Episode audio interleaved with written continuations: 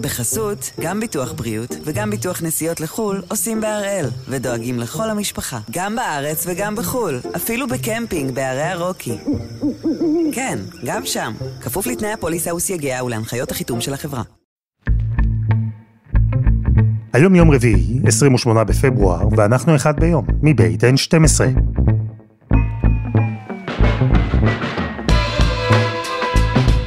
אני אלעד שמחיוף ואנחנו כאן כדי להבין טוב יותר מה קורה סביבנו, סיפור אחד ביום, בכל יום.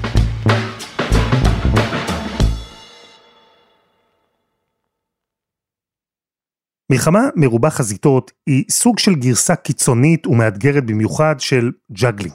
צריך איכשהו לשמור על קשב, על ריכוז, לדאוג שבכל הזירות, שכל הכדורים אם תרצו, יישארו מאוזנים, יישארו בתנועה נכונה באוויר.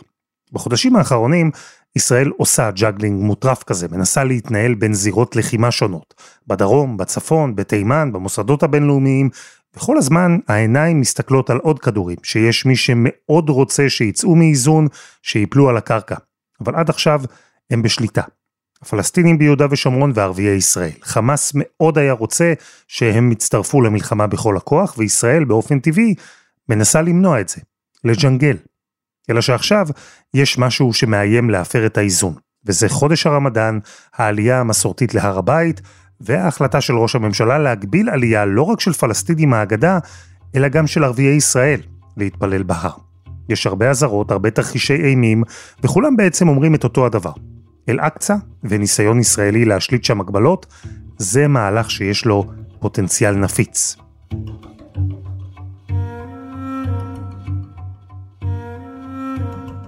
אז הפעם נדבר על מה שקורה עכשיו סביב הר הבית, עם ניר דבורי פרשננו הצבאי, אבל גם נחזור אחורה, להיסטוריה. ועם פרופסור הלל כהן, גם נבין מאיפה בכלל התחילה התכונה הזו, איפה נולד המאפיין הזה, איפה נוצר האתוס הזה של הגנה על אל-אקצא בכל מחיר, ואחרת, פיצוץ ענק.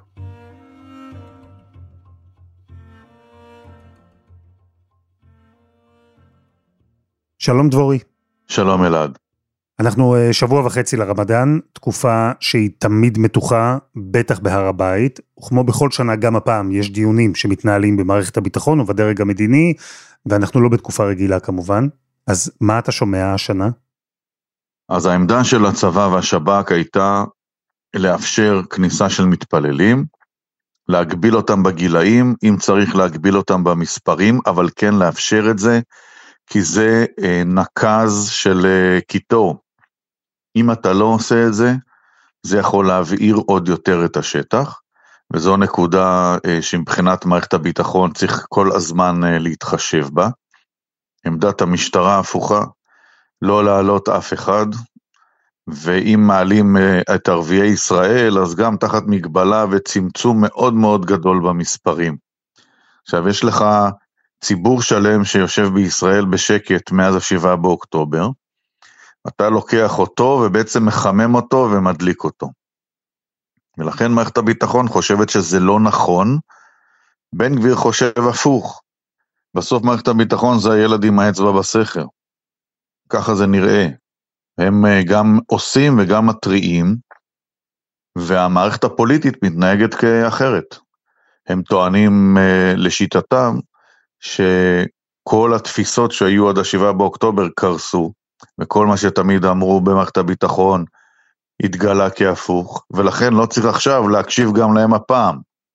ועכשיו היו על זה כבר שני דיונים בקבינט, וראש הממשלה יצטרך לקבל החלטה. עכשיו, אני רואה איך הוא מושך את הזמן, והוא יחליט בוודאי בדקה האחרונה, וכמו שכנראה קורה הרבה מדי פעמים. וצריך להוסיף כאן עוד דבר אחד, שהיועצת המשפטית לממשלה גם קבעה שלא ניתן להגביל עלייה של ערבים ישראלים נושאי תעודת זהות כחולה להר הבית, שזה לא עובר משפטית וגם הדבר הזה יצטרך להיכנס כעוד שיקול בתוך ההחלטות של ראש הממשלה. כשבמערכת הביטחון אומרים שהם בעד הגבלה של מתפללים פלסטינים מיהודה ושומרון, לפי גיל ולפי כמות, אבל הם גם בעד כניסה חופשית של ערביי ישראל, או אתה יודע מה, אני אנסח את זה אחרת דבורי, כשבמערכת הביטחון אומרים שהם מתנגדים להגבלה של מתפללים ערביים ישראלים בהר הבית, מה הם מסבירים? איזה תרחיש אפשרי לתפיסתם הם מנסים למנוע? תמיד הלכו עלינו אימים שהר הבית ידליק את עזה, אז עזה כבר נדלקה. אבל יש לך את ערביי ישראל ויש לך את יהודה ושומרון.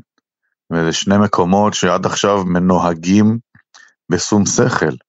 וערביי ישראל בוודאי שכרגע שקט, ויהודה ושומרון עם פוטנציאל אה, נפיצות מאוד מאוד גבוה, ועלייה בניסיונות להוציא פיגועים עכשיו.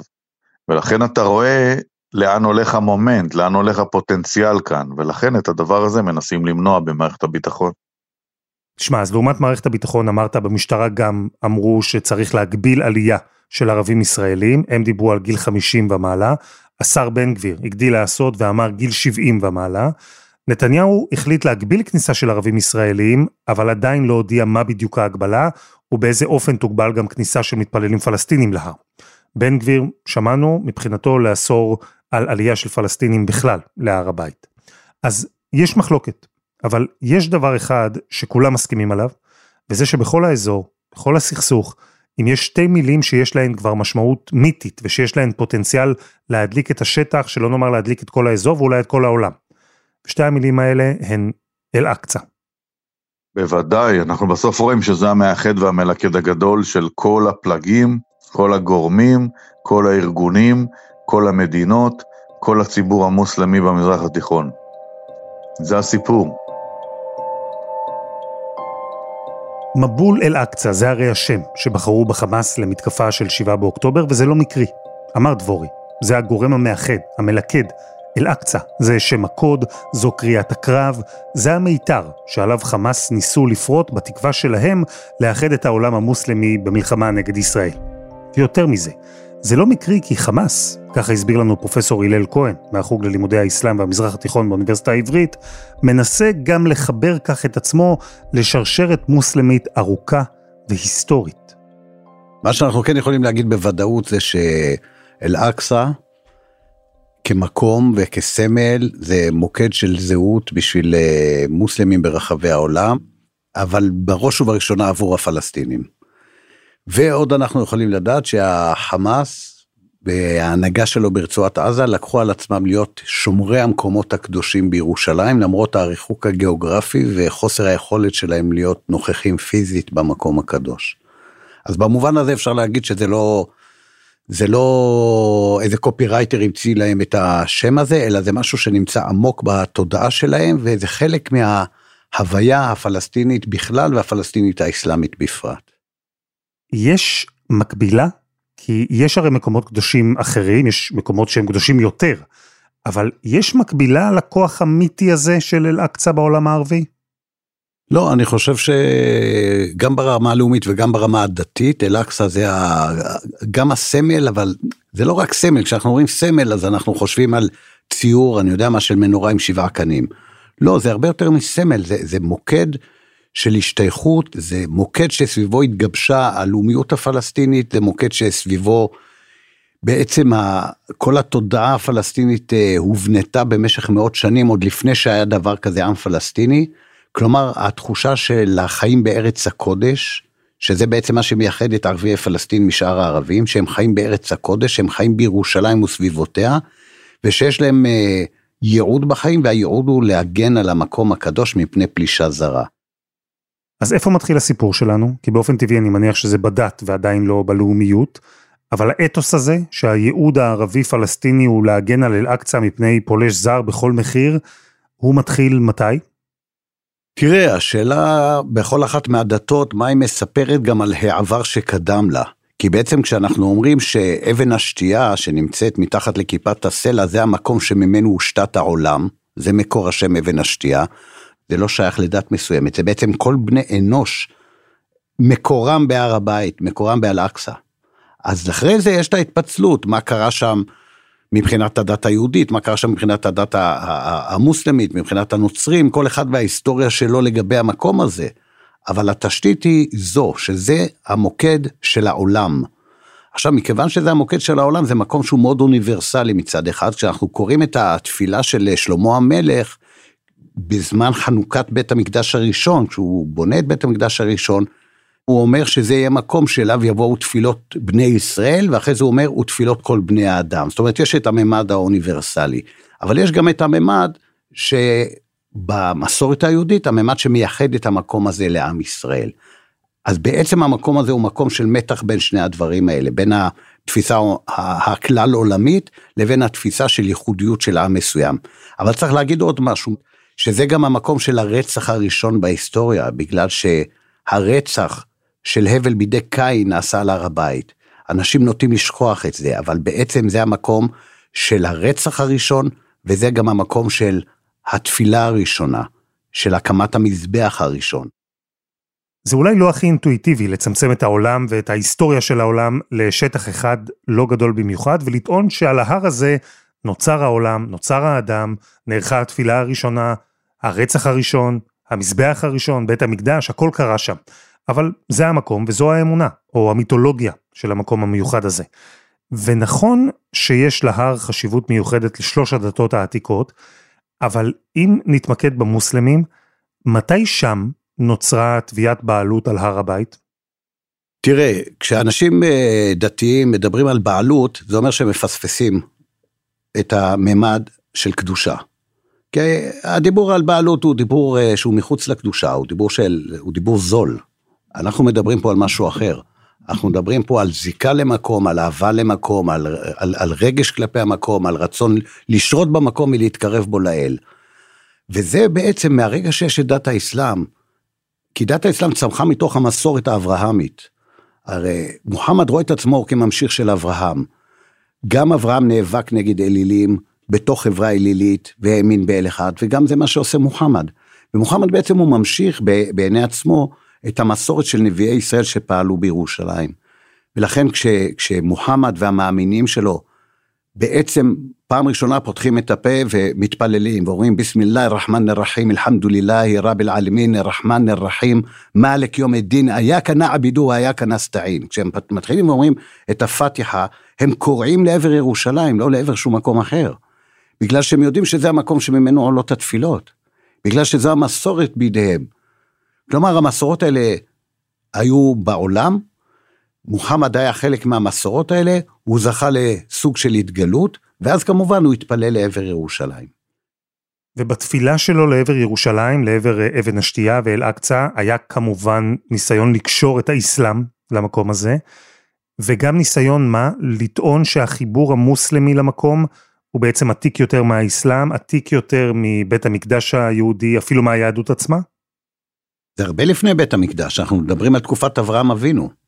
ברגע שמוחמד משייך את עצמו למסורת האברהמית, ועל בסיס איתן הוא עושה זאת, ברגע שהוא עושה את זה, הוא משייך את עצמו לתקופה שקודמת בעצם ליהדות. לכן האסלאם אומר לנו, מכאנה אברהים יהודיאן וואלה נסרניה. אברהם לא היה יהודי ולא היה נוצרי, אלא הוא היה חניף מוסלם, הוא היה בן אדם שמאמין באל אחד, הוא מוסר את נפשו לאלוהים, נכנע בפני האלוהים, זה הפירוש של המילה מוסלם. אז במובן הזה, המסלול היהודי נקרא לו, של בית דוד ובית המקדש הראשון ובית המקדש השני, זה ענף אחד מהענפים האברהמיים. והזיקה שלו זו זיקה שהוא זכה לה, בגלל שהוא זכה לגור בארץ הקודש, והוא זכה לה עד שהוא חטא והוגלם מארצו על ידי האל בשל עוונותיו. ולכן בתפיסה המוסלמית הבחירה בעם ישראל והזכות של עם ישראל על הארץ פקעו. האסלאם אומר שמההרחקה הזו אין תקומה, אלא אם כן מקבלים את דת מוחמד. ביהדות אנחנו אומרים, לא, אחרי הגלות תבוא הגאולה. זו בעצם המחלוקת. חסות אחת, וממש מיד חוזרים.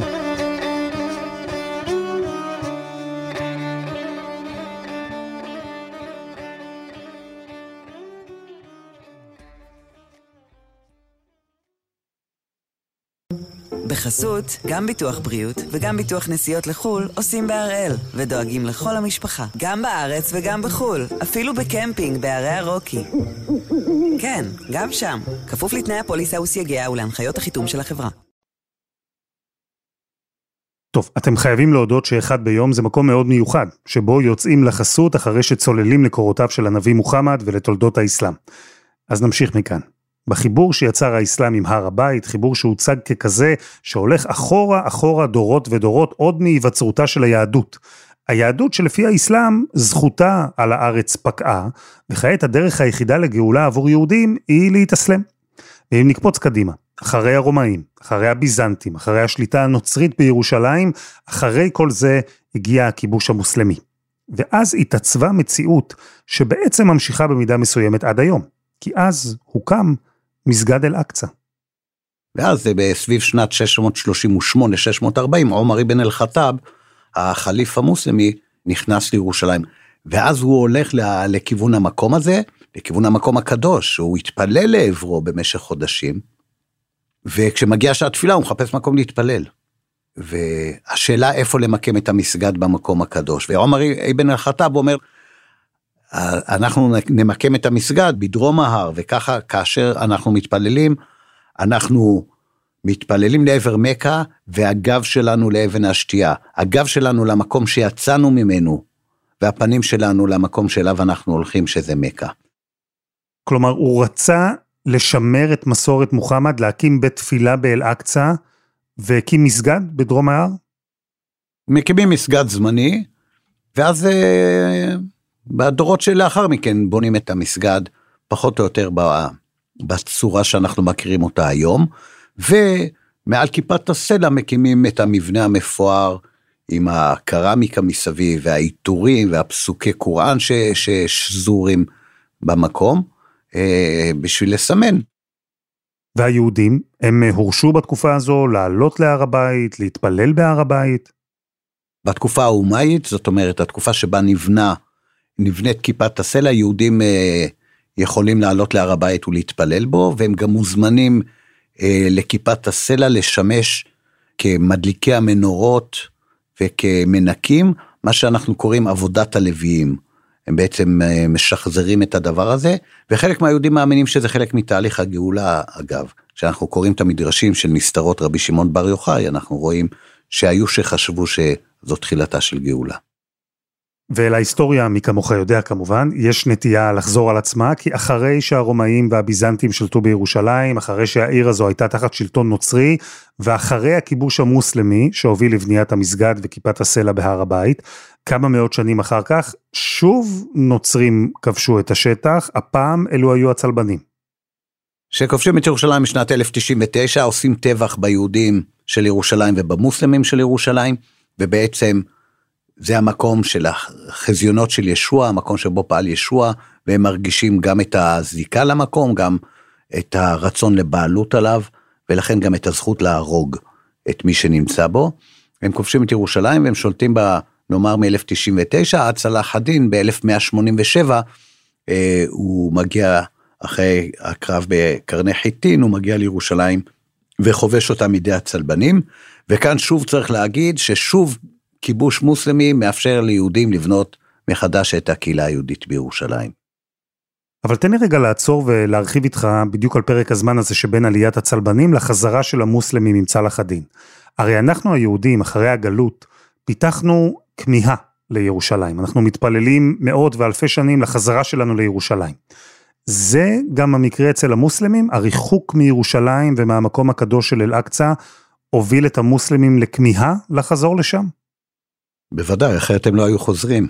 אבל כן אפשר לומר שבתקופות שבהן יש אה, עניין של דת אחרת ומאבק של דת אחרת על המקום הקדוש וכל שכן כיבוש של דת אחרת, אז התפיסה של הקדושה של ירושלים עולה. וכאשר אה, ירושלים היא בידי מוסלמים, אז העניין בה פוחת. מעניין, וזה מחבר אותנו למה שקורה בתקופתנו, כלומר, שם נולדה תחושת אה, בהילות כזו, אתוס, DNA כזה, של חובה לשמור על אל-אקצא בכל מחיר מפני כיבוש זר? במקרה הזה זה היה כמובן הטראומה של הכיבוש הצלבני הנוצרי אירופי, זה נולד שם? כן, כי, כי אירופה ממשיכה, אם נשתמש במינוח אה, הערבי לצורך העניין, ממשיכה ללטוש עיניים אל המקומות הקדושים, הם לא ויתרו על המקומות הקדושים האלה.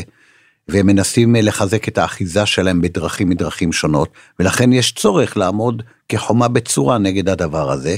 צריך לחזק את הקהילות המוסלמיות באזור ירושלים, וצריך לאסור על אה, לא מוסלמים להיכנס למקום הקדוש. לכן זו התקופה, אני אומר, סוף התקופה האיובית, תחילת התקופה הממלוכית, זו גם התקופה שבה נאסר על יהודים להיכנס להר הבית מצד אחד ולקבר המכפלה מצד שני. אז אם אני מבין נכון, הגישה הייתה, אנחנו כל כך חרדים לכך שאל-אקצא יישאר מקום מוסלמי בשליטה מוסלמית, שבעצם נאסור על כל מי שהוא לא מוסלמי וכן או לא מהווה איום, נאסור עליו פשוט מלהגיע לשם. כן, כן. ולכן למשל כשבמאה ה-17 נשלח קונסול צרפתי לירושלים, תושבי ירושלים מונעים ממנו לבוא, מונעים ממנו לשהות בירושלים, בגלל שקונסול צרפתי משמעותו שיש לו אה, מלווים נושאי נשק, והם לא מוכנים שיהיו מלווים נושאי נשק בירושלים, וכך בתחילת המאה ה-18. בעצם כל עוד ה... האימפריה העות'מאנית, כי אנחנו כבר נכנסנו לתקופה העות'מאנית, כל עוד היא חזקה, אז היא שומרת על הכלל הזה שלא יהיו נושאי נשק אירופאים בירושלים. כשהאימפריה העות'מאנית נחלשת, אז אנחנו רואים בסוף המאה ה-18 ובוודאי במאה ה-19, אז הם נאלצים להסכים לקונסוליות באמצע המאה ה-19, אה, לנושא נשק, לבניית אה, בתי חולים, מנזרים, מוסדות ציבור אה, נוצרים, והם מבינים בהתחלה שמדובר פה על מסע צלב, אבל מסוג אחר, שהוא לא צבאי אלא תרבותי. כל הזמן בשולי התודעה נמצא הדבר הזה, שזה הולך להיות אחד ממוקדי הסכסוך עם המערב, עם אירופה הנוצרית, בגלל שיש כל הזמן סכסוכים קטנים סביב המקומות הקדושים בירושלים, והצהרות כאלה ואחרות של גורמים נוצריים. זה מעניין, אתה יודע למה? כי אנחנו כבר כל כך מורגלים להסתכל על אל-אקצא ועל המקומות הקדושים בפריזמה של סכסוך ערבי-ישראלי, מוסלמי-יהודי, אבל בעצם בראייה היסטורית כל זה, זה פסיק, כי ברוב מאות השנים האחרונות, המקום הזה בכלל עמד במרכז מתיחות אה, מוסלמית נוצרית. נכון, כי זו בדיוק המציאות הגיאופוליטית של, אה, של העת החדשה המוקדמת והעת החדשה הלא מוקדמת. עולם האסלאם הוא לא עולם הנצרות. היהודים הם כוח שולי ביותר בסיפור הזה, אין להם יכולות צבאיות, אין להם מדינה, אין להם שום דבר. ושוב ההיסטוריה עשתה לופ, שוב משליטה ערבית, ירושלים עברה לשליטה אירופית, נוצרית, אני מדבר על המנדט הבריטי. ושוב אל-אקצא הפכה למוקד שהוא אה, לא מוקד מלחמה צבאי, עדיין לא מוקד לאומי, אבל כן מוקד דתי בין הנצרות לאסלאם. ולא זו בלבד, אלא שאלנבי בעצמו, הרי ירושלים נכבשת בדצמבר, ב-8 בדצמבר 1917, אה, הוא אומר, אני מביא את אה, מתנת אה, חג המולד לעולם הנוצרי, אנחנו הצלחנו לעשות את מה שהצלבנים לא הצליחו. ועכשיו, תשים לב לדבר הבא בבקשה, וזה שכיבוש ירושלים התרחש ימים ספורים אחרי הצהרת בלפור. אני אומר ימים ספורים, מדובר על כ-50 יום. מה-2 בנובמבר עד ה-8 בדצמבר.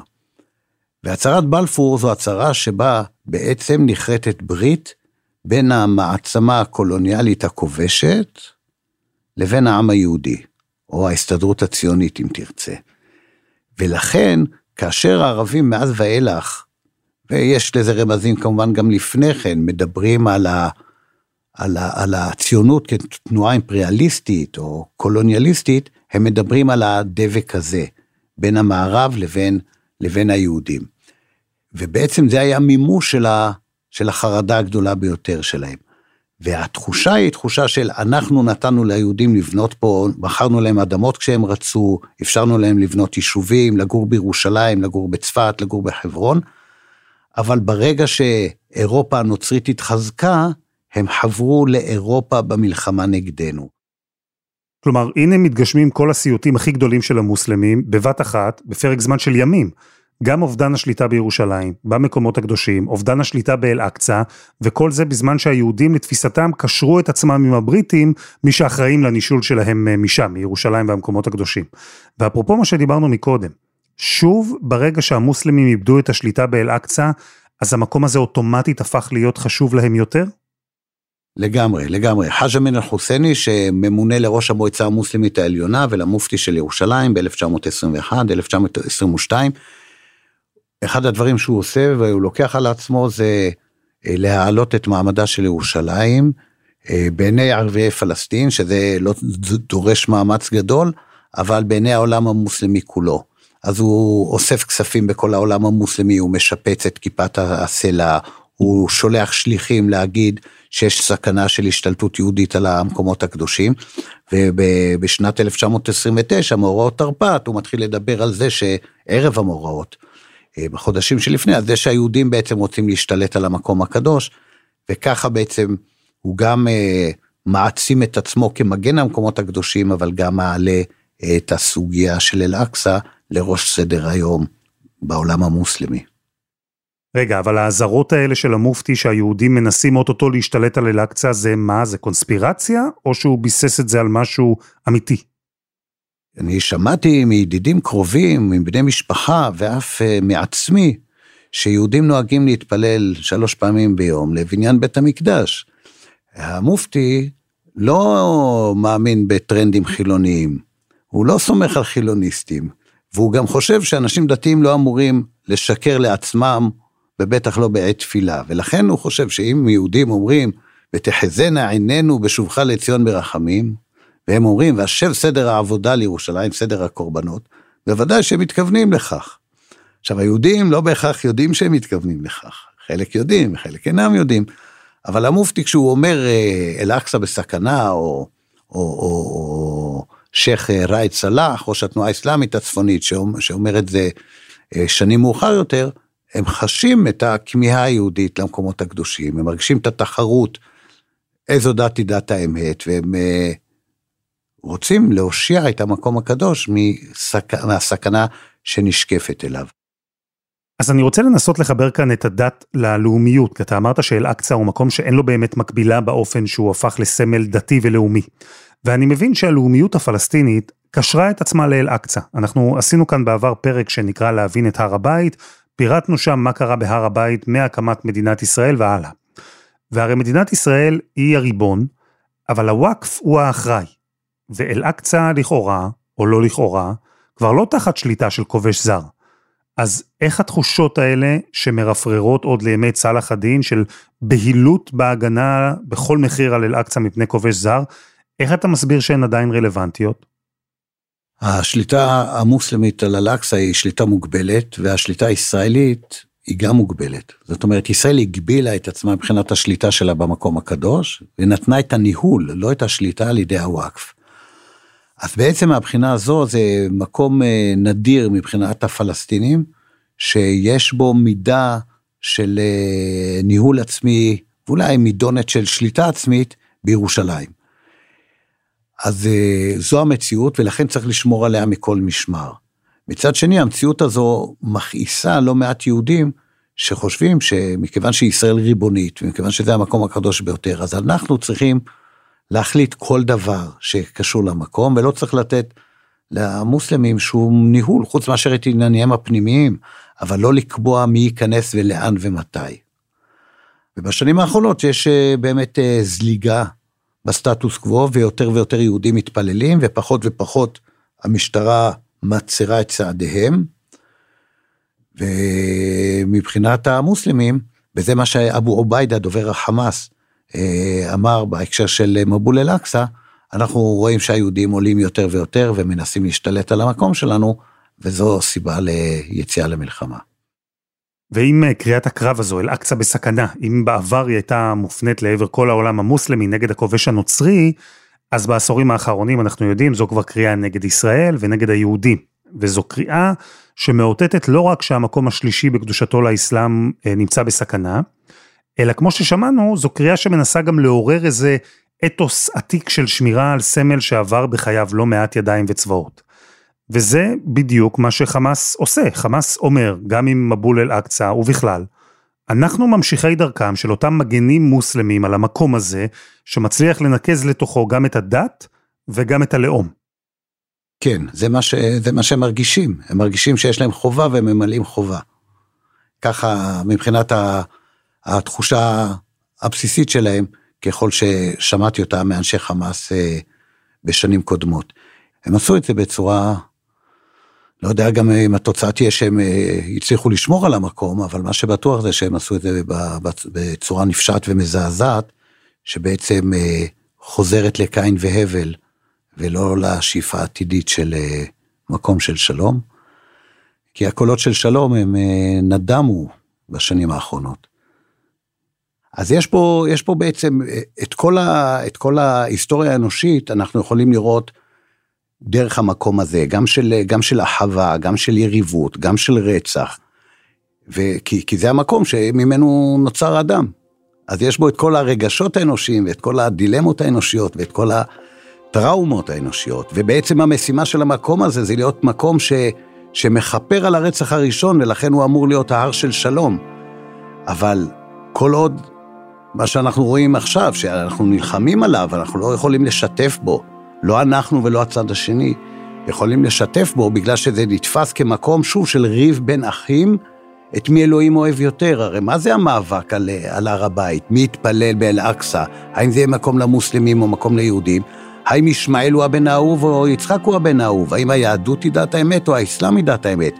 כשאנחנו עמוק בלב, ומי שמגיע למדרגות האלה יודע ששתי הדתות הן דתות אמת, ושאלוהים מכיל את כל הדתות ואת כל בני האדם.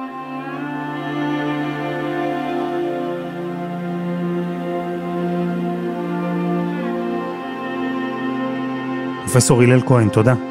תודה לך על השיחה הזו. ותודה לניר דבורי.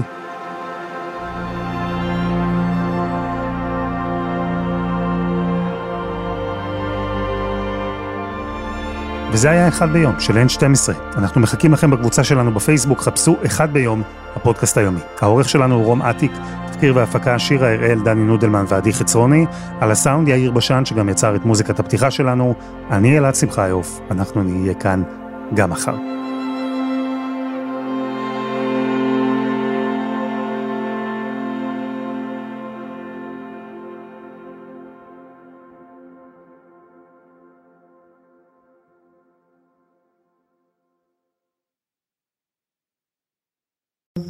בחסות, גם ביטוח בריאות וגם ביטוח נסיעות לחו"ל עושים בהראל, ודואגים לכל המשפחה, גם בארץ וגם בחו"ל, אפילו בקמפינג בערי הרוקי.